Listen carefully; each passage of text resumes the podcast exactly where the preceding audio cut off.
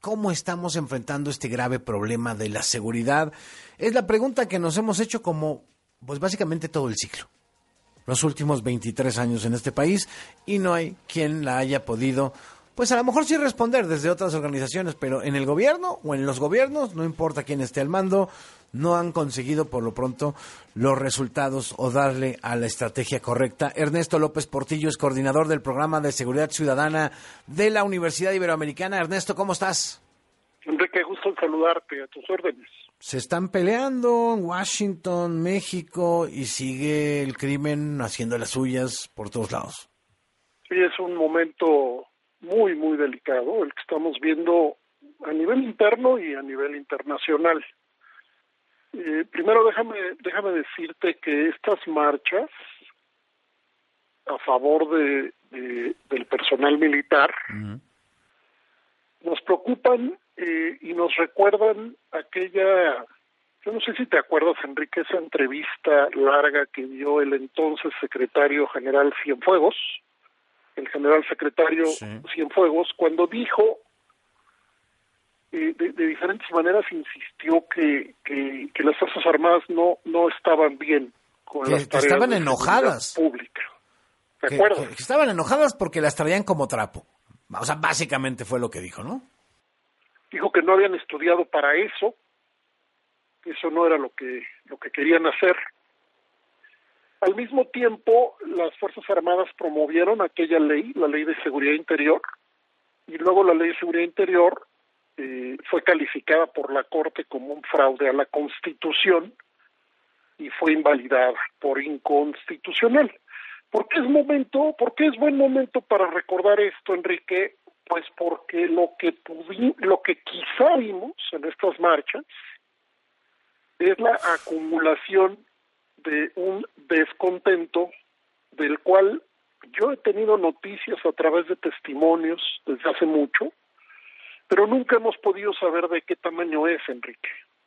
Sí, y, lo iremos a saber. ¿Se irán a dar cuenta? ¿Quién les pasa los datos? ¿Quién le pasa la información al presidente actual? ¿Quién se la pasaba? Bueno, a Enrique Peña Nieto, lo que le pasaran, pero bueno, o a Calderón, García Luna, ¿no? ¿De qué estás hablando, Ernesto?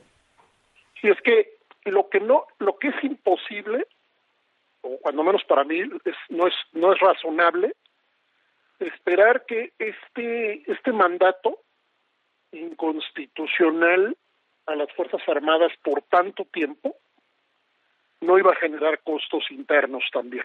Esto, esto es mm. impensable, ¿no? Y esos costos internos eh, son delicadísimos porque tienen que ver con que aún hoy las Fuerzas Armadas, eh, por lo que pudimos ver al menos en esas marchas, aún hoy las Fuerzas Armadas podrían estar inconformes con los parámetros de legalidad que se están que, están vigentes pues en el sistema jurídico mexicano. Mm. Por ejemplo, inconformes con el mandato de control de uso de la fuerza para toda función de, de las instituciones de seguridad pública y las Fuerzas Armadas, según la Ley Nacional de Uso de la Fuerza, podrían estar en desacuerdo con un parámetro legal que es aplicable pues a la función que se les ordenó, que es una función que no les corresponde originalmente. Entonces, por si nos hiciera falta, Enrique, por si nos faltaba, tenemos una posible, eh, se está sembrando ya con mucho tiempo una,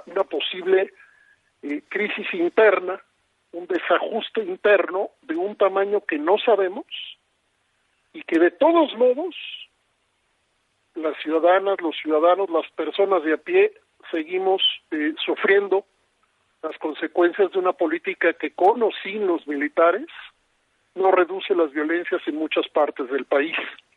Bueno, ¿Y en qué momento, Ernesto? ¿En qué momento? a 15 meses de la sucesión presidencial en las urnas. 15 meses. A 15 meses de la sucesión presidencial en las urnas. Sí, lo, que, lo cual quiere decir que ambos países ambos países en la, en la, cuestión de la relación bilateral, ambos países van a alinear sus discursos, su presión, sus tensiones, sus conflictos, pues a la construcción de auditorios favorables en ruta hacia los procesos electorales. Sí, porque tocan elecciones en Estados Unidos y en México. México en julio de 2024, Estados Unidos el primer martes de noviembre de 2024. Entonces es, complicado por donde le mires, Enrique. Complicado por donde le mires porque esta, esta, este sexenio no, no construyó la política de seguridad que, que ofreció, tampoco los anteriores, pero sí construyó una ruta militar de la cual eh, en este momento nadie sabe exactamente qué es lo que sigue. La, pregunta es ¿qué, qué compromisos va a adquirir eh, se van a adquirir en los procesos en el proceso electoral mm. presidencial en México concretamente, qué compromisos se van a adquirir para construir una vía civil, si es que todavía tiene oxígeno una vía civil eh, federal en este país en materia de seguridad. No lo sé, Enrique, la verdad es que a esta altura no es posible saber si, si hay oxígeno para una vía civil en materia de seguridad. Qué fuerte, qué fuerte eso que dices. Veremos qué pasa en los próximos meses. Ernesto, te mando un abrazo. Gracias como siempre por la conversación. Al contrario, Enrique, gracias. Buenas tardes.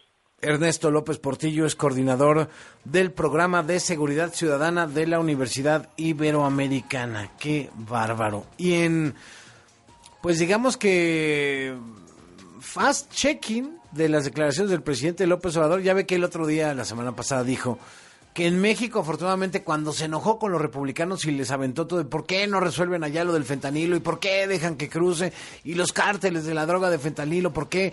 Y dijo, lamentamos mucho lo que está pasando en Estados Unidos, pero en México no hay un solo caso de consumo de fentanilo ni nada. El fentanilo fuchi al diablo. Bueno, pues es un dato falso. Según el sabueso de animal político, es un dato falso. Y acá, acá lo documentan eh, apenas el pasado 15 de febrero. La Sedena publicó un comunicado informando sobre el aseguramiento de un centro de manufactura de pastillas de fentanilo y el laboratorio con mayor capacidad de producción de metanfetaminas en Culiacán, Sinaloa. O sea, sí hay casos de fentanilo en México, sí hay fentanilo traficándose en México. A lo mejor no al mismo nivel que las metanfetaminas o la cocaína, etcétera, pero sí hay. Entonces, de pronto cuando los políticos dicen, no, aquí no hay, entiéndase, y usted, yo, todos, todes, todas, debemos entender, bueno, pero la cocaína había más. Bueno, pero el PRI robó más. Y así, porque pues así son los políticos. Yo que le digo.